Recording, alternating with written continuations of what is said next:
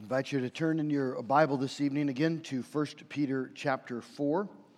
Uh, 1 Peter chapter 4, we're going to continue uh, in our study of 1 Peter chapter 4 as Peter's writing to a, a, a struggling church, a suffering church, a church that's going to face increasing opposition and persecution in the world. And uh, tonight we're going to look specifically at verse uh, 13 and uh, 12 through 12, 13, and 14, excuse me, of chapter 4. So we'll um, pick it up at verse 12 and we'll read through the end of the chapter. Let's give our attention to God's word tonight from 1 Peter chapter 4. Beloved, do not be surprised at the fiery trial when it comes upon you to test you as though something strange were happening to you but rejoice insofar as you share Christ's sufferings, that you may also rejoice and be glad when his glory is revealed. If you are insulted for the name of Christ, you are blessed, because the Spirit of glory and of Christ and, and God rest upon you. But let none of you suffer as a murderer or a thief or an evildoer or as a meddler. Yet if anyone suffers as a Christian, let him not be ashamed, but let him glorify God in that name. For it is time for judgment to begin at the household of God. And if it begins with us, what will be the outcome for those who do not obey the gospel of God? And if the righteous is scarcely saved, what will become of the ungodly and the sinner? Therefore, let those who suffer according to God's will and trust their souls to a faithful Creator while doing good. Let's bow together in prayer. Lord our God, thank you that you speak through your word and that you speak to us tonight. I pray that you give us ears to hear. Lord, uh, this is such a critical message uh, for our day. And I pray, Lord, that your Holy Spirit would apply it to our, our life and our heart, that we would see the glory of what it means to be a Christian. Uh, and uh, Lord, that we would be stretched in our faith, that we would understand the, uh, the place you've given in our faith for suffering. And so we pray in Jesus' name. Amen. The title of my message tonight is a, a category uh, for suffering, a category for suffering. Um, one of the things that weighs on um, my heart as a pastor is that as I look out at the American church, I suppose in particular, uh, it seems to me that the American church is um, ill prepared for trials, uh, ill prepared for um, suffering, great suffering. And so I'd like to take our time uh, to go through these last verses in chapter 4. We won't get through them all tonight. I want to take our time because I think it's a, it's a critical message for the church uh, of today. Uh, you don't have to be a news hound uh, to realize that things are changing rapidly in the world around us. Uh, you don't. Um, you have to be blind and deaf not to see uh, and hear the things that are, that are taking place. And that, uh, it, though I'm no prophet or nor prophet's son, um, it, it, seems to me very likely that the church of Jesus Christ is going to face increased trial. Uh, it seems likely to me that uh, America, the American nation is going to face suffering, uh, maybe suffering unlike uh, anything we've known for a very, very long time. I just can't imagine that a nation that uh, exalts itself up in, in the face of God the way that, uh, that our nation has been doing. Uh, is not going to experience consequences. And, and throughout the history of the world, uh, when God brings judgment on a nation, um, that his people suffer along with uh, the rest. And so, um, again, I, I, it just seems to me those are the things that we're facing. And, and one of my greatest concerns is that, that God's people be prepared. Uh, because the Bible tells us that those who, who do not have a category for suffering, those who don't have a category in the way they think about God and in the way they think about faith, in the way that they think about being a Christian, if you do not have a category there uh, that includes intense suffering, un, uh, unimaginable suffering, uh, it's going to be uh, devastating to your faith. And uh, I think that's exactly why Jesus says, in the last days, many will fall away on account of me when trials come. It's not that they suddenly have discovered that Jesus uh, is not divine or uh, that he didn't die for sinners. Um, there's going to be something about the, the, the reality of the suffering itself that is simply not compatible with what they had thought Christianity was. And it will no longer be plausible to believe in a God who allows for such awful things to happen. And, and they'll give up the faith. And so uh, we're going to just take our time. I, I, I think it's important for us to to think seriously about suffering. Peter's been talking about it quite a bit, if you remember. Uh, he's, writing, he's writing to people who are exiles, God's elect exiles scattered in the world, and he's reminded them that they've been called to suffer, uh, that they're called to follow in the footsteps of Jesus, uh, and that Jesus suffered for us. So he's had a lot to say about living in the, in the reality of, of suffering. And uh, these are words that we need to hear. Uh, you are going to experience suffering in your life. You're going to experience um, severe suffering. Uh, and, and the reality, we need to talk about this because we live in a culture that really doesn't understand suffering. And we'll be looking at that in more detail in a moment. Uh, and we're affected by that culture. Uh, we live in strange days. I hope you understand that if you think about the history of the world, we have more conveniences, more comforts, more, um, more things to pamper or make our life enjoyable than, than anyone in the, really in the history of the world as a society. And yet, um, if you're, if you're again, if you're, if you're paying attention to news stories, anxiety is, is ever on the uprise. People are miserable, people are anxious, people are fearful. Um, why? Well, we, I think increasingly people don't have categories for suffering. Uh, Tim Keller he wrote a book several years back, Walking with God Through Pain and Suffering, pointed out that we are more shocked and undone by suffering than were our ancestors. In medieval Europe, one in five died before age one, one in two died before age 10. One in two. So John Owen had 10 children. Nine of them died in infancy. One survived uh, to adulthood. Uh, that was not unusual. And so there, there was a uh, living with the reality of sorrow and death in, in that day that um, we don't know today and uh, so often are uh, not prepared then. Keller makes the point that he believes that our culture, American, American Christians, not just American society out there, but he believes that American Christians um, are affected with the worst possible pre existing condition to encounter suffering. American Christians have the worst possible pre existing condition to encounter suffering. Why would he say that? Well, we'll take a look at that.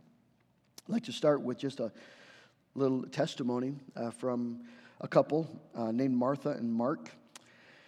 Martha writes, As my husband Mark sits in his wheelchair, unable to move anything but his eyes, and that becoming increasingly difficult, we are approaching the 10 year point in our journey. It began with a small muscle twitch when Mark was 48 years old, and within a month, our doctor had diagnosed the cause as Lou Gehrig's disease. We had been married 25 years, had four children. We'd always been an active family, so Mark's quick physical demise was devastating. When Mark got sick, I fell into a black hole of despair. I didn't know how I was going to live through the pain of the coming days. And this is Mark, who uh, writes at a computer that is able to capture eye movement. I played sports in my younger years, and I always hated sitting on the bench. One day, just after my diagnosis, I cried out to God that, though I, uh, that I thought I was being pulled out of the game uh, when I still had something to offer. His response seemed to me to say this You have been on the sidelines for some time, you are just now going into the game. I'm hanging on to the truth that God is doing much that I can't see, and that in His economy, this suffering is worth it. But it, it's a, it is a daily exercise of faith. And that's what Peter calls us to.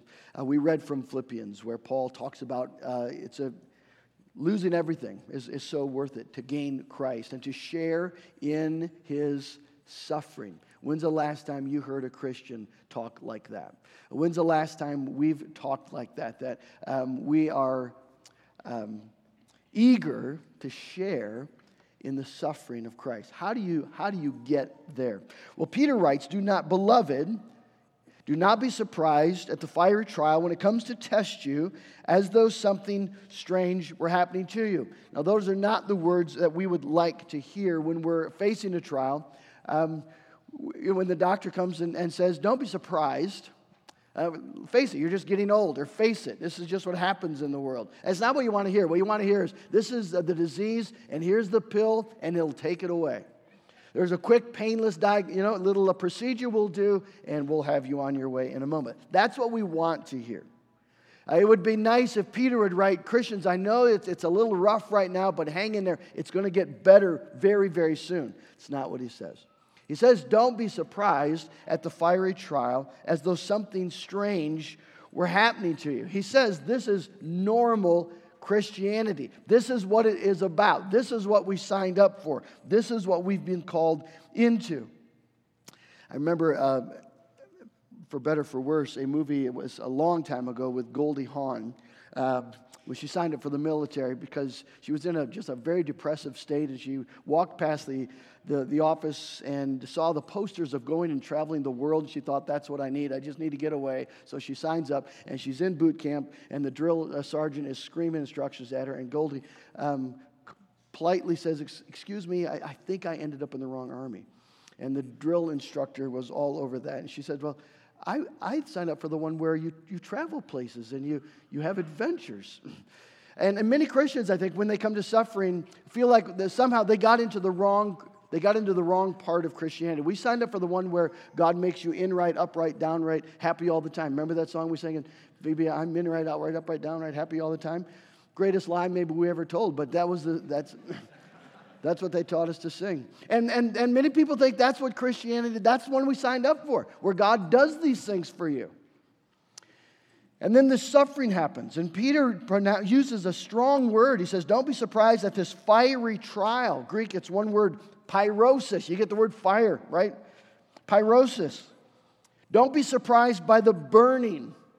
It's meant to convey something that is extremely painful something that's overwhelming, something awful, something you wouldn't wish on anyone, much less experience yourself.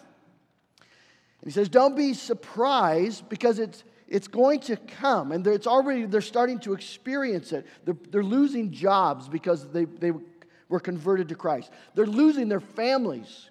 And in those days, your family was your world, and they're being removed from your, the, your family because of your faith in Christ. Some are being imprisoned and falsely accused. And then they're also experiencing all the normal tragedies that happen as we live in a, in a fallen world. Children are dying young. Dreadful diseases come and wound and maim, and, and uh, relationships are difficult and broken, and, and it's hard. It's, it's, it's extremely hard. And Peter says, Beloved, dear children, don't be surprised. Why would he say that? Because we are surprised. We're almost always surprised. Uh, we're surprised when the fiery trial comes to us. Uh, suffering happens to other people. You read about it in the newspapers, you see it on the television and that you see that other people suffer devastating losses. Sometimes you even know them, but it's always someone else. They, they get the terminal disease. Other people lose their loved ones and, and their dreams, and they lose their health and their freedom in, in tragic and heartbreaking ways. And while we all have an intellectual understanding that that could possibly happen to us, we've sort of calculated the risks and we've determined that most likely it won't happen to us. I mean, not real suffering, the kind that shatters your life, the kind that leaves you just numb and reeling. That sort of suffering happens to other people, and, and so people are always surprised when it happens to them. And people are surprised at how much it hurts. I, so often you'll hear someone in, in, in the moment uh, express surprise at how painful it is, that they'd never imagined that you could have this much pain and still be alive. C.S. Lewis, when he lost his wife, wrote, In a grief observed, no one ever told me that grief felt so much like fear.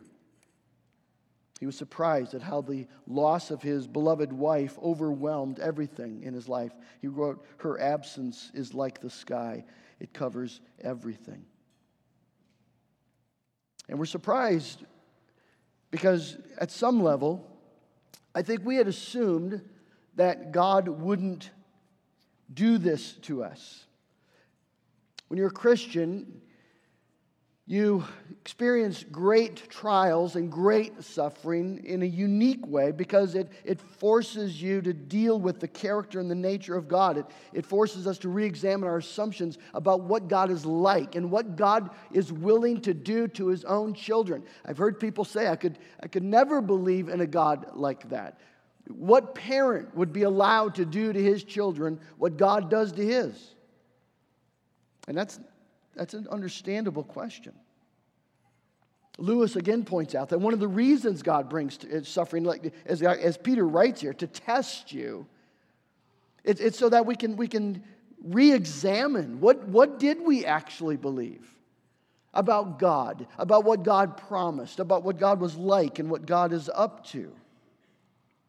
Lewis says God has to shatter our false notions of who He is in order that we can understand who he truly is. See, that's a, that's a, that's a painful process. And, and if you're not prepared, um, you can lose your faith. I think one of the reasons so many uh, Christians in World War II in Europe lost their faith, the faith of so many people perished during the war, is because they could not reconcile the suffering that they saw and the assumptions they had made concerning God's place and his ways in the world. Elie Wiesel in The Night. Now, he's a Jewish man, he was in Auschwitz. And he vividly describes the, how the very first night in a Nazi death camp devastated him and his faith. He said, he wrote, it, it, turned my life, that first night, turned my life into one long night, seven times cursed and seven times sealed. He looked at the furnaces burning up human beings, including little children, turning them into wreaths of smoke. He says, The fires of those furnaces utterly destroyed my faith in God. Never shall I forget those flames which consumed my faith forever. Never, never shall I forget those moments which murdered my God and my soul and turned my dreams to dust. He, he believed in God as a Jewish man, but his God uh, he could not reconcile with the reality of what he saw. And many Christians have that same experience. I remember someone talking to me about, and this was a very, this was a pastor. And when he suffered a tragedy in his life, he admitted that he lost his faith for an entire year. We are surprised. But Peter writes, don't be, as though something strange were happening to you. It's not strange. It's not out of the blue. It's not out of the ordinary. It's, it's, it's not contrary to the way things are supposed to be. We have to have a robust category for the, the reality, the presence, and the purpose of God in trials. Don't be surprised as though something strange were happening. Keller makes the point in his book that every culture uh, devises some way of making sense of suffering. It Depends on your worldview. He says some have a, a, moralistic worldview, and the idea of karma is an example of that. The idea that good things happen to good people, bad things happen to bad people. But suffering makes moral sense in that universe, it, it follows a moral order. And if you are suffering, uh, it's either because you did something wrong in this life or possibly in a previous life. But if you suffer well, you can ensure better karma for your future. This is, uh, interestingly, that's Job's friend's view in the book of Job. Job, you wouldn't be experiencing this if you hadn't done something wrong. You're suffering. We know that suffering only happens to bad people. It makes sense that way. And so just be honest. Tell us, tell us what you did wrong.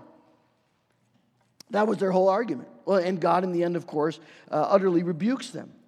Others have a dualistic worldview where you we're just in this world. There's light, there's darkness, there's good, there's evil, sort of a Star Wars mentality. And, um, you know, that suffering happens in the conflict. We're just collateral damage. Uh, it, it, there's not a real reason for it except that there's this conflict going on and we get caught up in it. There's a fatalistic worldview. Suffering is just what is.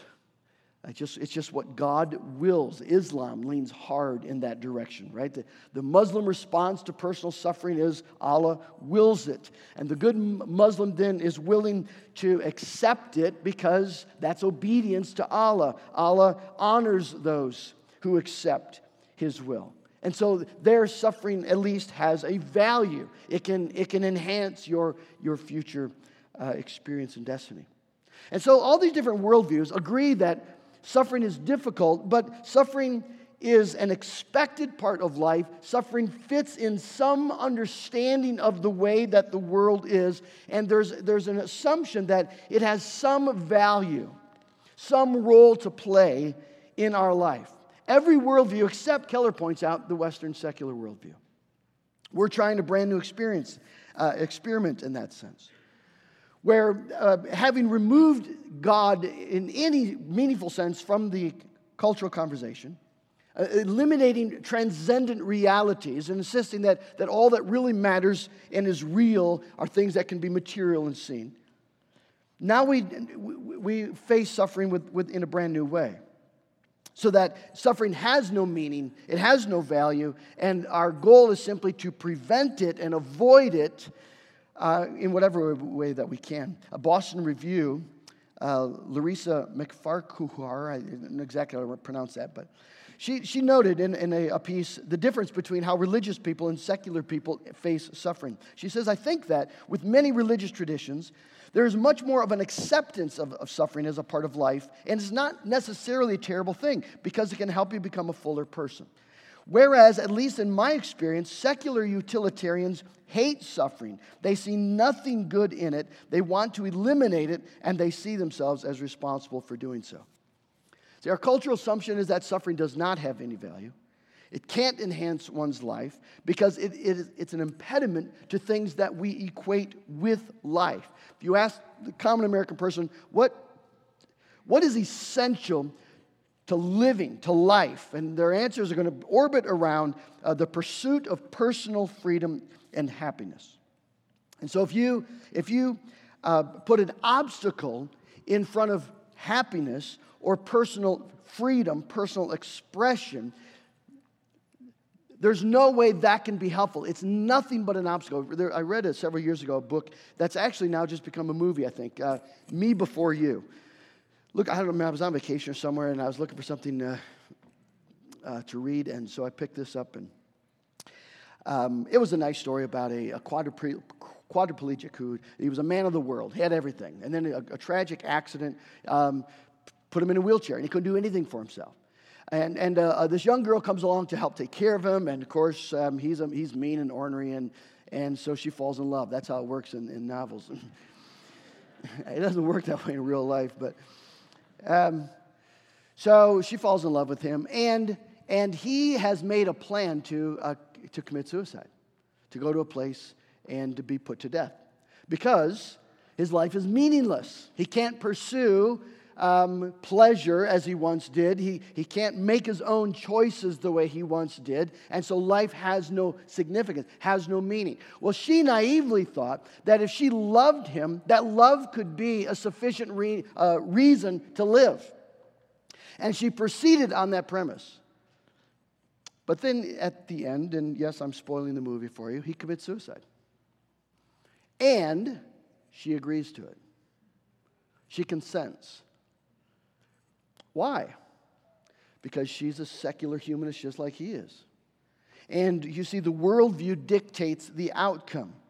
They both assumed as a given, the author of the book assumes as a given that, that the meaning of life is the pursuit of pleasure and the freedom to make your own choices. And if you can't have that, suffering cannot have any uh, redemptive value and that you need to simply allow people then to avoid suffering at whatever cost, even taking of their own life. In fact, it becomes almost an honorable thing. It's just, it's a, it's a, it's where you end up with if there's no God. And, and um, your self choice, right? I'll do it my way. If that's the essence of life, that's where you end up. And that's where our culture is. And so, and it's a and it's a huge hit, I suppose, uh, right now. I guess the the um, it's doing well in the box office. So that's where we live as a culture. We're affected by our culture. Uh, we've come to accept that suffering is an obstacle to happiness and that suffering, um, we do have uh, the power in many ways to eradicate it. If, if, if, we just have the proper education, proper legislation, the right government program, the right technological advancement, the right scientific breakthrough, the right medical achievement, that we believe that suffering can largely be uh, avoided and eradicated uh, on a personal level, right? If we just have the right insurance, if we take the right precautions, if you follow the right diet and exercise regimen and use the right investment strategies, marry the right person, send your kids to the right school, you can have the good life. That's the assumption that we have in the West. And if something goes wrong, then it just means you made a mistake. We don't question that suffering is just a reality that God has brought, but you must have married the wrong spouse. You must have chosen the wrong broker. You picked the wrong career, the wrong insurance company, the wrong school. And then you see, if you're a Christian, there's one more layer of, of, of, assumption here is that, that to have the good life, you need to make all the right choices here. And then to top it all, you have God to help you. And you have preachers all over this country. Promise you, that's exactly what God wants to do. God wants you to be wealthy. God wants you to be healthy. God wants you to flourish. He wants you to thrive. And that's what Keller says is the poison in the American church. He says, We see ourselves as able to control our destiny, and we see God as obligated to arrange things for our benefit, especially if we live a good enough life according to our own chosen standards. Many people within this mindset would call themselves Christians. But secularization thins out traditional belief, and this secularized belief in God may be the worst possible pre existing condition in which to encounter suffering. So I say all that just to say we need to realize that we are profoundly handicapped culturally when it comes to uh, suffering. We're, we're, we're handicapped as a church. And it's essential that we, that we let the Word of God uh, train our minds and our hearts because suffering will come. It will come. It always comes. Peter says, don't be surprised. But then there's a command. And it's a, it's a wonderful command. It's a, it's, a, it's a beautiful gospel command. Rejoice insofar as you share Christ's sufferings, that you may also rejoice and be glad when his glory is revealed. This is, this is, this is a strange take on suffering. And he's not just prattling off cheap platitudes. This is a man who, who's, who suffers. He has suffered, and he, and he, and he knows that he's going to. Rejoice, he says, insofar as you share in Christ's sufferings. You see, we tend to think of suffering almost completely in, in uh, relationship to the fall. And so when suffering happens, we, we remind ourselves it's a broken world, it's a fallen world, it's a world under the curse. And that's all true. But notice that's not what Peter points to. Peter associates suffering with redemption, with God making everything new in Jesus Christ. He associates suffering with victory, not fall. He links it even to consummation, uh, that you may be glad, that you might rejoice and be glad when his glory is revealed. So, the, so the reality of Jesus Christ coming into this world is the, is the, the thing that, that unlocks an entirely new way of thinking about suffering and experiencing suffering. And this was the thing that confuses and confounds the world. That people are willing to suffer, even glad to suffer, as Christians, as, as those who belong to God. I love when Daniel and his three, his, his three friends are thrown into the furnace. Daniel's three friends. The king is, he's threatening them. Listen, if you don't bow down to this thing, I'm going to be throwing you into the furnace. And remember the response?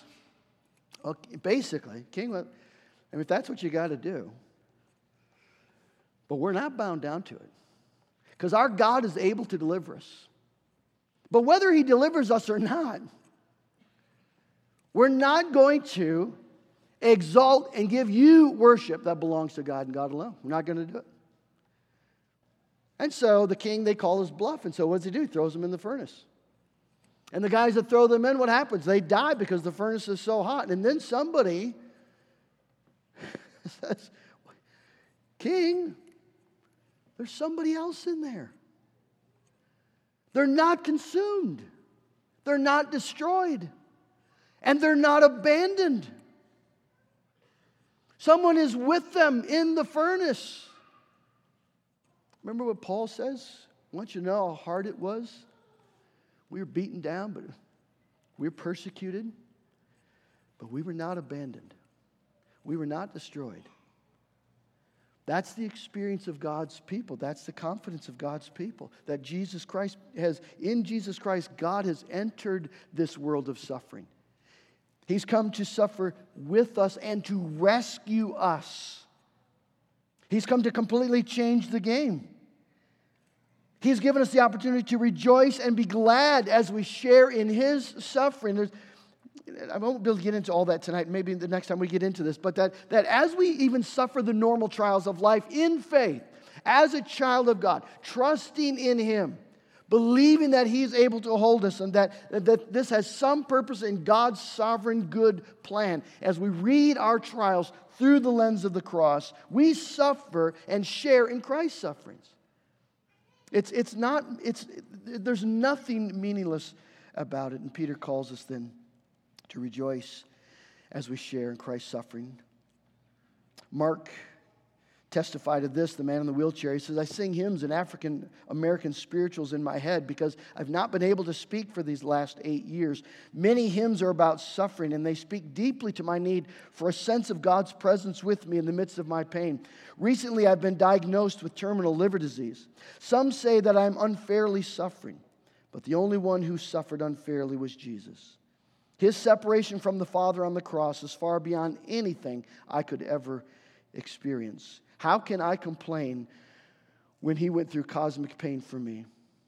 He says, I remember a story of a man who was terminally ill who said that the sweetness of his life with God as a result of his illness he wouldn't trade for many more years. I have found that to be true in my life as well. That's the incredible testimony of God's people that God is faithful. God is faithful. Keller writes While other worldviews lead us to sit in the midst of life's joys, foreseeing the coming sorrows, Christianity empowers us to sit in the midst of life's sorrows, tasting the coming joy. Tasting the coming joy. And so Peter writes Rejoice because you're blessed. If you are insulted for the name of Christ, you are blessed because the Spirit of glory and of God rests upon you. God is with you. God will hold you up. God will hold you fast. He will keep you. But we need, we need friends to hold to Him in faith. And again, in the strength that God provides. Trials will come. They, they might come this week. They're, they're always devastating. They're, they're, they're, difficult. They're heartbreaking. Uh, we need to be sensitive to the pain. We need, to, we need to embrace each other in the pain.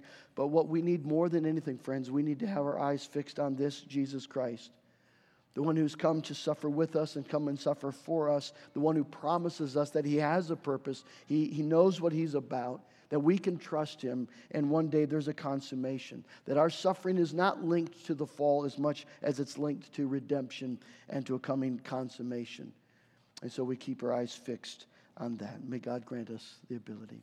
Let's pray. God, you know what you've ordained for each one of us. Some of us tonight are in the context of sorrow, of a deep grief, of a loss, or a broken relationship. Some of us, Lord, know daily fear. Some of us know daily pain. Some of us, Lord, are gripped with anxiety.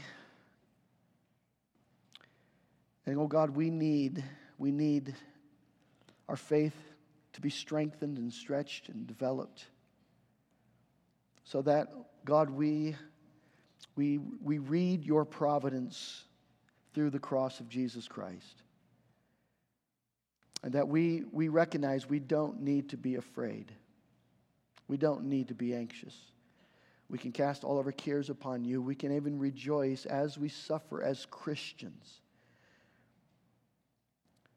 Oh God, I pray that you would prepare us, that we would suffer in a way that honors you. But I thank you, Lord, that you promise to be with us, that you will keep us as we look to you. And so, Lord, bless then this word to our life, that Jesus Christ would receive the praise. In his name we ask it. Amen.